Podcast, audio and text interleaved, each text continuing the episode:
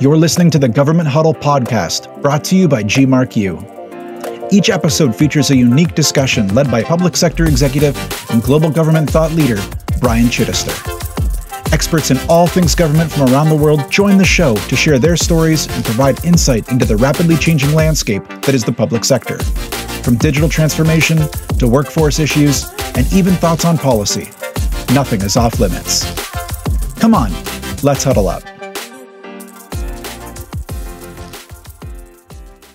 Of the IDIQs we looked at, only 10% of them funded task orders to 90% or greater of their shared ceilings, right? So it is rare for the government to fund all the way up to a shared ceiling. So when thinking about that, right, when you win an IDIQ, you sort of combine all these data points. Maybe the uh, potential uh, funding or the potential dollars to you as a single prime looks a little bit different. Sort of and it looks a little bit different over time as well. So if you didn't win the first contract or the first task order or if you aren't part of the top three how does that change your strategy? How does it you know impact uh, your investment if you will into that idiq welcome back to the government huddle podcast guys. I'm your host brian chittister if you're a company looking to efficiently market your goods and services, increase sales, and receive targeted sales opportunities, or if you're a government agency looking to simplify your procurement process, increase vendor competition, then today's episode is definitely for you. Selling to the government at all levels can seem like a daunting task for any government contractor, but focusing on several key tips and strategies can bring some structure to your public sector efforts and help your organization excel in the government marketplace. Building your sales and marketing practice, or even refining the business unit that you've worked so hard to establish, is one of the greatest challenges your company may face. But before you can capitalize on the opportunities that exist for your company, you should really have a go to market strategy in place.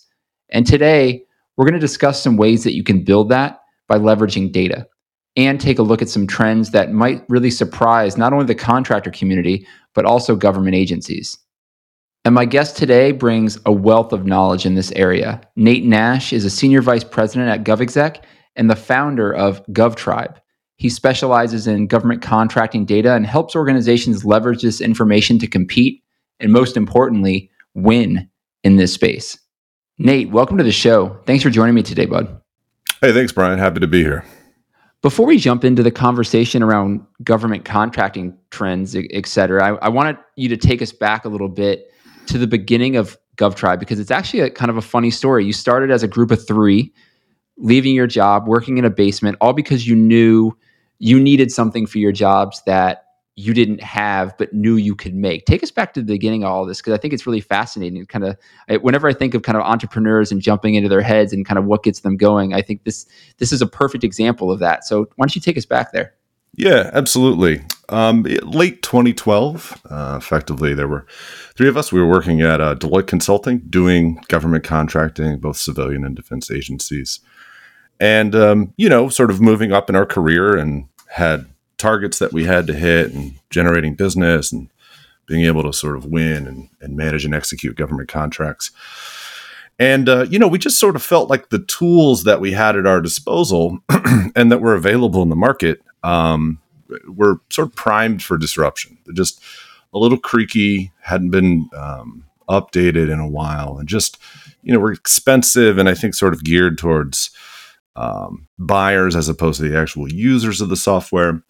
So yeah, we put our heads together, and it's it's generous of you to say that we knew we could build it. Uh, we had a pretty good idea uh, that we that we could um, sort of acquire the skills along the way to uh, to be able to to build the platform. But we started putting together the platform with just a few kind of guiding principles in mind. Is one, uh, we wanted to have uh, a business model that really focused on the actual users of the software right? So we're not building software that gets purchased by a CIO or something like that, and then you know moved down or um, instructed to be used uh, to the folks that have to actually use it.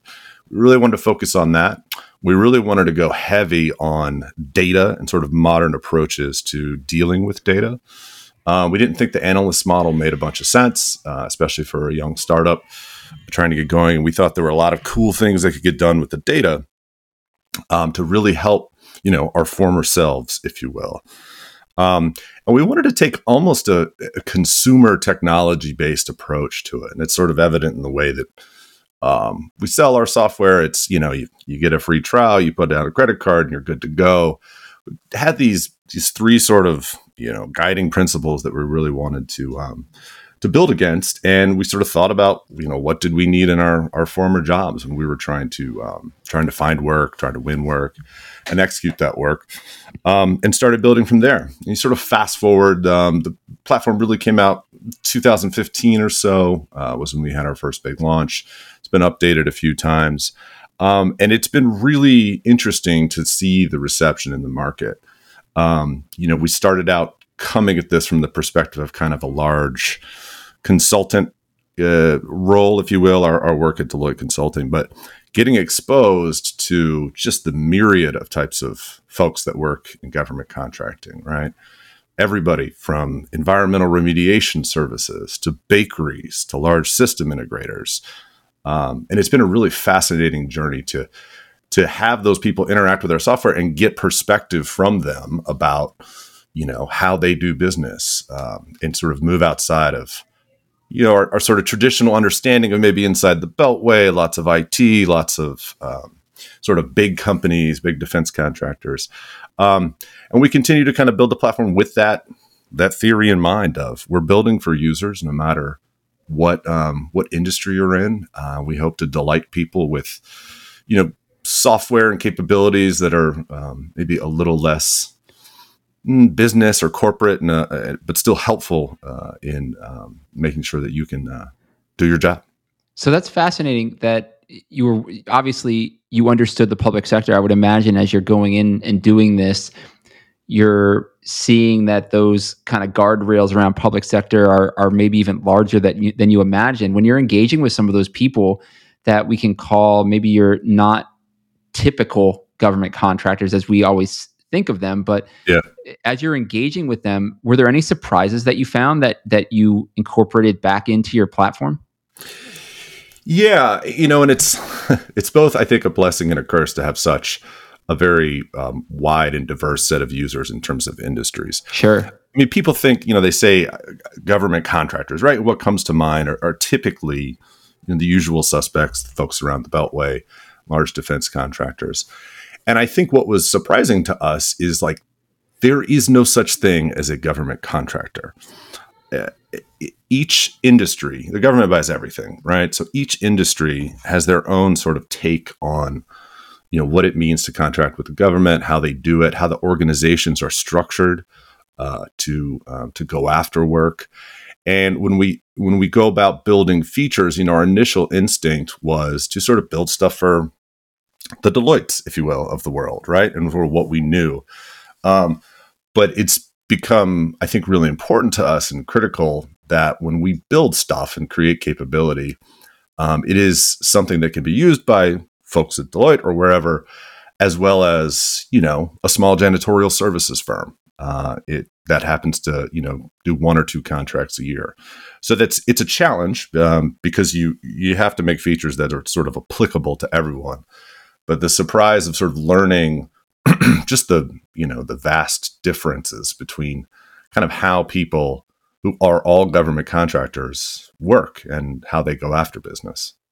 So 2015 you guys release your first kind of iteration mm-hmm. of the platform. Let's fast forward uh, a few years in the, into the future into 2021 and you guys are acquired by GovExec and a bigger company obviously comes with some of the uh, some of the the niceties of working for a bigger company, some of the resources. And I know one of the things you've talked about is incorporating buyer intent into the platform. Is that something you've been able to do, or what has that change really looked like for you guys since last fall? Yeah, absolutely. It's been great. We've been really pleased um, uh, having uh, or joining, pleased about joining the GovExec family. Um, you know, one of the things at GovTribe, and it goes back to kind of our ethos when we started building this thing, is we always really wanted, you know, kind of that network effect, that idea of we wanted lots of actual users on the platform um, because it gives really good insight into what the market uh, is interested in, what the market is doing, um, and connecting with GovExec uh, with their vast um, sort of media properties and readership from the government itself, it's kind of the other side of that coin, right? You're talking about buyer intent data. So we thought it was a really cool uh, opportunity to be able to sort of mash up that data that we have about, you know, what our contractors across the board interested in looking at what are the trends there, what's the data telling us, uh, as well as what's going on, what content is being consumed um, from the buyer side. So we've all along, I think, tried really hard to incorporate just with our own data, um, you know, what what the the um, sort of large group of folks that use the platform are telling us about the market. And we are currently in development to bring in more and more of that intent data that's coming from some of our sister companies and the media properties. But what we think it's it's going to do is it's going to be a really interesting kind of, you know, I, I hate to use the, the the cliche sort of ahead of the RFP, but really that that's what we're driving towards, right? Um, when you have large swaths of both sides of the market, right, the buyers and the sellers, uh, operating on um, a single data platform, you can start to do some really interesting things um, with helping people, I think, compete better, understand their market better, maybe be more targeted in some of their activities. So, yeah, it's something we're actively working on. And one of the reasons we were really excited uh, to be acquired. And um, as, along with those uh, additional resources that comes with a larger company, like we have an HR department now, which is great. so, uh, you have all this data at your fingertips you're obviously following the market. You've been following the market for for well over a decade now. Uh, I'm just going to ask the question because I'm selfishly want to know a lot of this stuff. What are some of the largest government contracting trends that we should be focused on right now?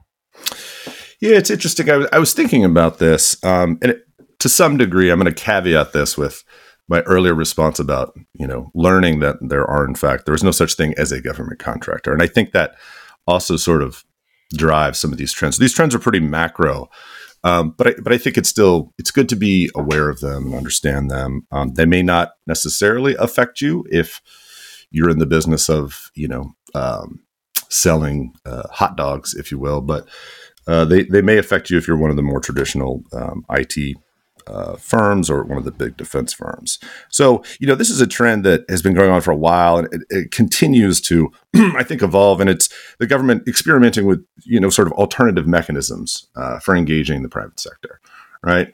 You see a lot of focus and more and more, I think, accelerating focus around being able to tap into innovative new companies, maybe non traditional government contractors. There's lots of programs. The DoD has really been, and it's various sub agencies has really been out front on this. Um, but you know these the I think they're always trying to experiment and always or continuing to try to experiment with new ways to engage um, the federal contractor landscape, if you will. Um, and one of the interesting ones that's um, it's been around for a little while, but it's starting to pick up more steam. And there's a recent IDIQ that just had an on ramp for some new contractors. Um, that's indicative of this is the use of challenges uh, and sort of prize competitions. There's a an IDIQ that NASA has um, called Noise Two.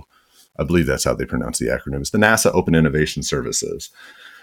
And what it is is it, it's a it's a traditional IDIQ awarded to uh, 32 primes. About 13 new ones got on ramped, um, I think a month ago or so. And the scope is they wanted to engage with government engage with vendors private sector companies um, who could solicit sort of crowd-based solutions through whether they be challenges or prize competitions um, crowd-based freelance projects these micro task projects and other crowd-based methods. And it's a really interesting approach where the government is contracting with firms that can then sort of operate these uh, these challenges on their behalf. And I think it's just an indicative, another example of the government continuing to try and um, you know attempt to engage the private sector community uh, in various different ways. And on this vehicle, there are you know what we potentially consider some traditional government contractors like Guidehouse, Accenture, things like that. Um, but also some firms that you know may not be household names as well um, that are doing a lot of work for NASA uh, on this uh, on this front. So this you know this usage of alternative vehicles. I think continuing to always stay abreast of what is the latest approach potentially. Um, because if you're, a, you know, maybe interested in government contracting, the um, you know the slog, if you will, of trying to get on a GSA schedule or trying to win a prime award on your own, um, there are more and more opportunities, I think, out there for people to engage with the federal government in you know maybe a less traditional fashion. Get your foot in the door, get some quals, and then be able to um, maybe justify the investment to go after something like a schedule or go after competing on your own. So I would say that's probably from the kind of the government side of it. Another thing that I've seen, we've seen recently, and it's you know not just GovTribe that's doing this. There are other platforms as well, but the the usage of data, market intelligence, and really sort of sophisticated and advanced approaches to understanding the government contracting market have been made more available to smaller companies, right? Sort of the the very least the price of getting access to market intelligence, good market intelligence, um, has come down. So it's been an interesting trend for us to see, you know, some of our customers that are smaller firms very effectively using data on platforms like ours to inform their go-to-market approach, to be targeted, to be strategic, uh, and think. I think a little bit more, have a little bit more data uh, backing some of their decision making processes. And so, you know, what that what that sort of has driven is um, an increase in competition in the market, especially for more established players. Right, there are more and more new entrants, if you will, coming into uh, their spaces and doing it in potentially a more cost-effective way because the tools and the data are now available and have been democratized, if you will, down to um, companies that traditionally may not have been able to uh, afford access to data like this before. So those are the two big things that I think. Um, I'm sure there are other large trends, um, but those are two that are that have been really interesting for me to watch. Um, with the second being, you know, sort of my day to day life is watching these these um, new and innovative and smaller firms really get going in the government contracting space. How much did the pandemic and the government's flexibility or agility and willingness to kind of onboard new technologies as quickly as they did, I mean, purely based on on need, how much did that really impact their the non-traditional vehicle use and kind of what the proliferation of that looked like? Because I would imagine that that having that agility uh, in setting up these these contracts to be able to onboard these technologies would be something that hopefully they would like to continue to leverage moving forward. Maybe not at the pace at which we saw during the pandemic, because that that I'm not sure anybody could really keep up with that. But is that something that you feel like the pandemic catalyzed and might be here to stay? Yeah, um, whether it's here to stay, I, am not sure. I, I felt like there were some very pandemic sort of specific types of vehicles that went out, types of approaches. I mean, there's still at the end of the day, kind of the mechanisms are still IDIQs or they're still BPAs or whatever mm-hmm. it may be but the scope of sort of what they're looking at. You know, one that just happens to come to mind is in um, the uh, the GSA um, uh, awarded an IDIQ for uh, flexible co-working services, right? And it's you know they're awarding contracts uh, to companies like WeWork, for example, and you know that that came out. It got awarded in eh, sort of late twenty one, mid uh, twenty twenty one. Um, and again, it's an IDIQ at the end of the day, right? So very traditional contracting structure, but the focus of it and the companies that ended up winning it and getting on it, um, I felt, you know, had some some flavor of the government is rethinking the way um, they're going about working. And that's rethinking uh, the way they may potentially engage with contractors. Another one that came out, I believe it was from the GSA, is they um, they issued a ride sharing uh, IDIQ as well. So, you know, the Ubers and the Lyfts of the world, um, which is a really, you know, again, an IDIQ, but the, the content, if you will, is sort of uh, modern, I guess, you know, sort of innovative, if you will, what it is they're thinking about engaging the private sector for. Maybe non traditional non-traditional yeah yeah, yeah we, we actually had we had dan mathews on the show um, who heads up federal sales over at WeWork and he was the the former gsa commissioner building commissioner and we were talking about that specific that specific IDIQ. And I think that's a really good example of kind of what you're talking about, those non-traditional type of contracts that government is I mean, and kudos to the government, right? They're taking a look at what's out there to be able to understand what the need is which actually i mean th- that, that would be a really good question. What other things are you seeing? What other ways or techniques are you seeing government do their due diligence maybe beyond just a typical rfi or just to establish need? Because obviously government knew they had a challenge perhaps with the the the building situation that they have and kind of what the, the future of work was going to look like. How do they how do they go and address the information that they need to to get some outcomes on those challenges yeah, uh, it's a good question. You know, in the case of the flexible co-working services IDIQ, um, they did kind of run it through the traditional, you know, RFI or pre-solicitation, if you will, uh, into a full solicitation. Um, but we do have um, some customers that use our data to uh, tack on or sort of uh, amend um, tech scouting data that they do uh, that's sort of outside the traditional world of government contracting.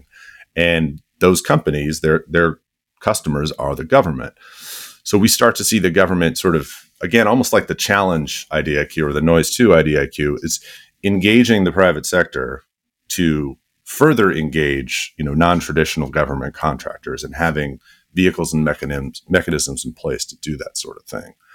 Um, start to see a lot of that. I mean, the, again, the, the DoD is probably in, in their sub agencies um, has been at the forefront in, in trying to engage non-traditional government contractors.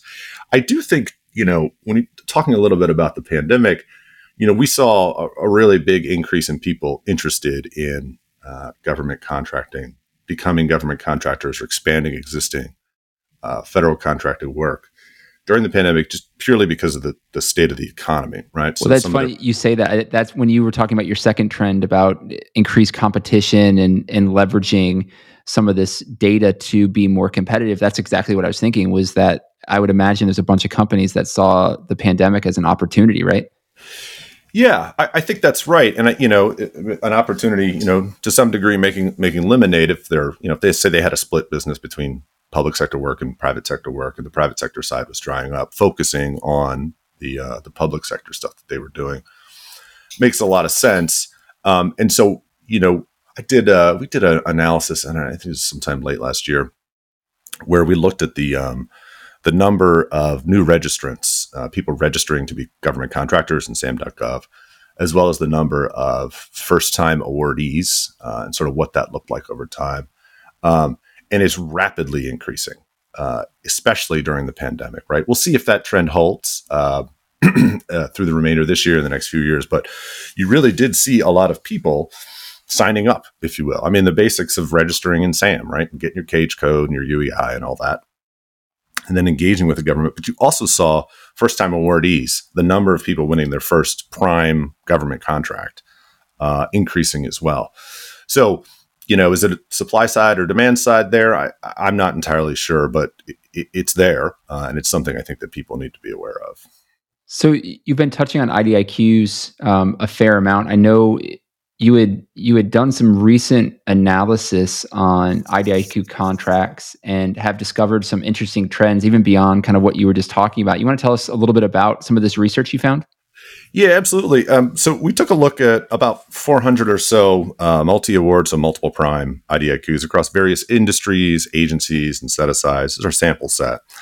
Every IDIQ that we looked at had to have at least four primes on it and a shared ceiling greater than 40 million bucks. And what we wanted to sort of understand is, you know, we wanted to help give, or we wanted to give people some some intel, if you will, if, you, if you're on an IDIQ, about kind of what typically happens on an IDIQ with respect to funding. So one of the things that we looked at was, you know, sort of who gets the most funding, who gets the most obligations on an IDIQ, and on average, um, so the three primes that received the most funding on an IDIQ. So think of it as like the top three primes in terms of dollars ended up receiving 82% of all funding for that IDIQ. So one of the things this this what does this mean is funding on an IDIQ is almost never equally split amongst the primes. So if you're on an IDIQ uh, and there's 10 total primes, right? On average, 82% of the funding will just go to three of them. So it's, you know, when you think about getting on an IDIQ, investing in sort of the process of um, pursuing an IDIQ, you look at that $100 million shared ceiling um, the idea if there's you know five primes that you're going to end up with $20 million may in fact not be the case. Um, also, if you're looking as subbing to or finding partners that hold existing IDIQs, um, it may behoove you to look at who the top three are, right? Because there's a greater chance for downstream funding of joining a team as a subcontractor if you're engaging with one of the top three primes on a given vehicle, as opposed to just maybe whoever you have a relationship with. Uh, another thing that we looked at is just the number of task orders, the number of delivery orders um, on the IDIQ, and sort of how that was broken down. So again, kind of on average, the three primes that won the most task orders on an IDIQ, the most number of contracts, ended up receiving about 72% of all the task orders. So not only is the funding never equally split, split amongst the primes, the actual number of uh, contracts awarded is not equally, never, almost never equally split. Split. So if a vehicle issues, you know, 100 task orders, 72 of them are going to go to three contractors or three primes uh, on a given IDIQ. And then uh, finally, one of the things we looked at was um, you know, what is the impact of winning the first task order on an IDIQ? I was, so I was just thinking, I was just thinking that it's funny you said that. Like, what, like making that first established win, how much does yeah. that really influence the rest of it? So, uh, on average, the prime that wins the first task order on an IDIQ will go on to receive 25% of the total funding for an IDIQ. So, if you're on a contract, you're on an IDIQ that has more than four primes, winning that first task order provides an outside outsized advantage in sort of downstream funding, right? Um, but it also there's there's an inverse to that to think about. If you don't win the first task order, do you need to potentially double down on how you're engaging with the government um, to sort of make sure you're you're in the game for subsequent task orders? Um, what does that mean for marketing? What does it mean for business development? What does it mean for engaging with the COs and the program folks that are uh, buying against this particular IDIQ? Uh, and then finally, the thing we looked at, one of my one of my favorite things is um, shared ceilings. You know, I, have been in business development meetings where winning a hundred million dollar IDIQ or a $10 million shared ceiling IDIQ. It's sort of thought of as a $100 million win or a $10 million win. And we are we know already from the data that there's it's very unlikely that one prime is going to win the majority or one prime is going to win all of it. But I was curious as to, you know, on average, how often is the government funding up to the ceilings uh, for these IDIQs? And really, of the IDIQs we looked at, only 10% of them funded task orders to 90% or greater of their shared ceilings, right? So it is rare for the government to fund all the way up to a shared ceiling. So when thinking about that, right, when you win an IDIQ, you sort of combine all these data points. Um, maybe the uh, potential uh, funding or the potential dollars to you as a single prime looks a little bit different, right? Sort of, and it looks a little bit different over time as well. So if you didn't win the first contract or the first task order, or if you aren't part of the top three, how does that change your strategy? How does it, um, you know, impact uh, your investment, if you will, into that IDIQ? So let's talk about that. Uh, you've you've obviously been working with companies, large and small, on how they can establish themselves within contracts like that and others. What can marketers do leveraging this data to be more strategic and opportunistic, and not just marketers, but sales, business development, et cetera?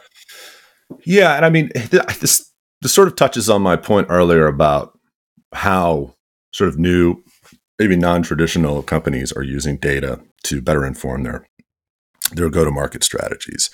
You know, and I think in the in the example when we talk about IDIQs, having a very targeted and focused approach, um, thinking about a specific income or trying to offset a potential challenge, uh, is something that I think both sort of the marketing side, the BD folks, the actual operators that are executing against these contracts, you know, using that um, to focus your efforts, if you will, and to think about, you know, maybe when we're going to go and do a campaign, maybe it should be hyper focused on specifically ghosting the top three uh, winners on an IDIQ that we happen to be happen to be on because we're trying to get into that top three. Maybe it's focused on making sure the audience for our marketing campaigns um, is very, very small, right? Is it just the CEOs and the program people for the specific IDIQ? Because I think moving the needle on some of these smaller efforts, uh, or maybe these smaller vehicles, if you will, as opposed to kind of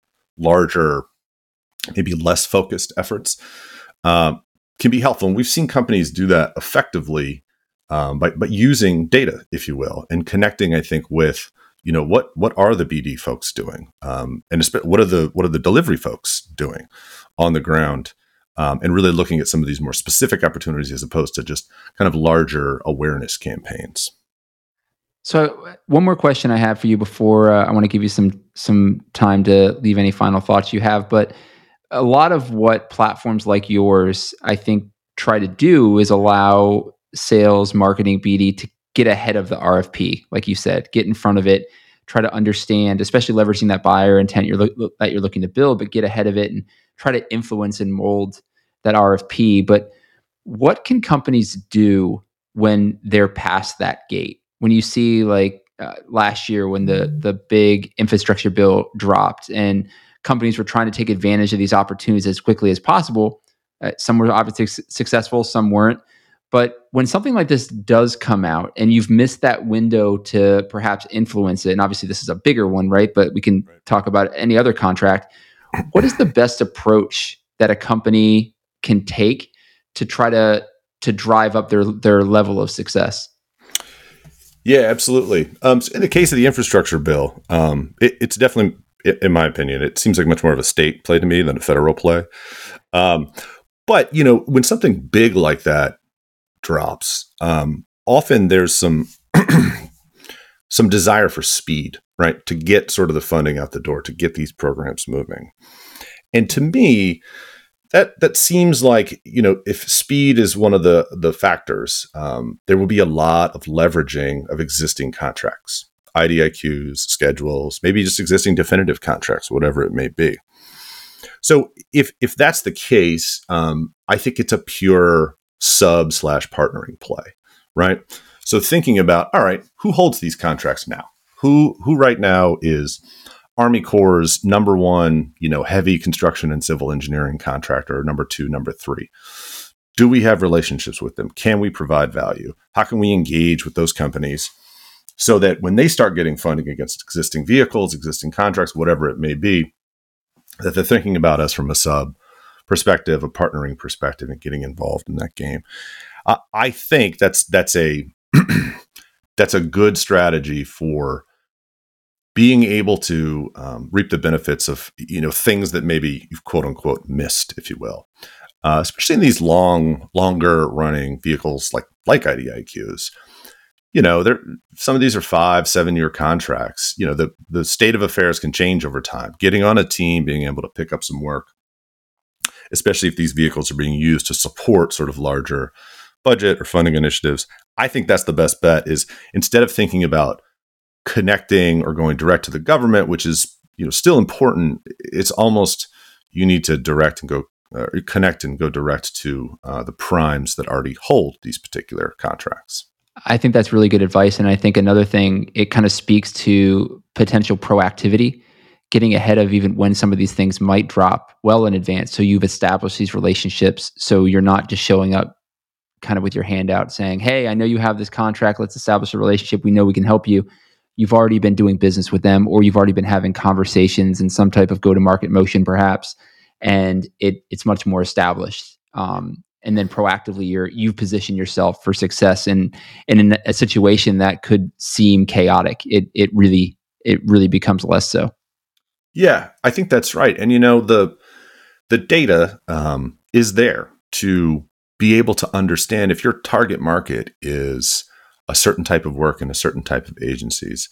It is you know three clicks away to figure out okay who are the top 10 contractors in that space? Who do i need to be making sure i have relationships with now? And they may not be again household names right? They may not be folks that you sort of traditionally think of as you know beltway contractors and things like that. But getting getting ahead of that and establishing those relationships for a sub opportunity or potentially if you happen to have a set aside designation setting yourself up to be a prime with them as the sub uh, partnering opportunity in the future this is so something I talk about too. This is a really good opportunity for marketers to be more strategic because as you're building out campaigns on a regular cadence, you can be identifying some of these partners that might be white space currently that could support that campaign. And over a period of time, if you've started to not only identify but connect with these partners, that's another way to also proactively engage and provide a lot of value to the sales and BD teams, in my opinion. So just yeah. something to think about as you're building out those campaign strategies.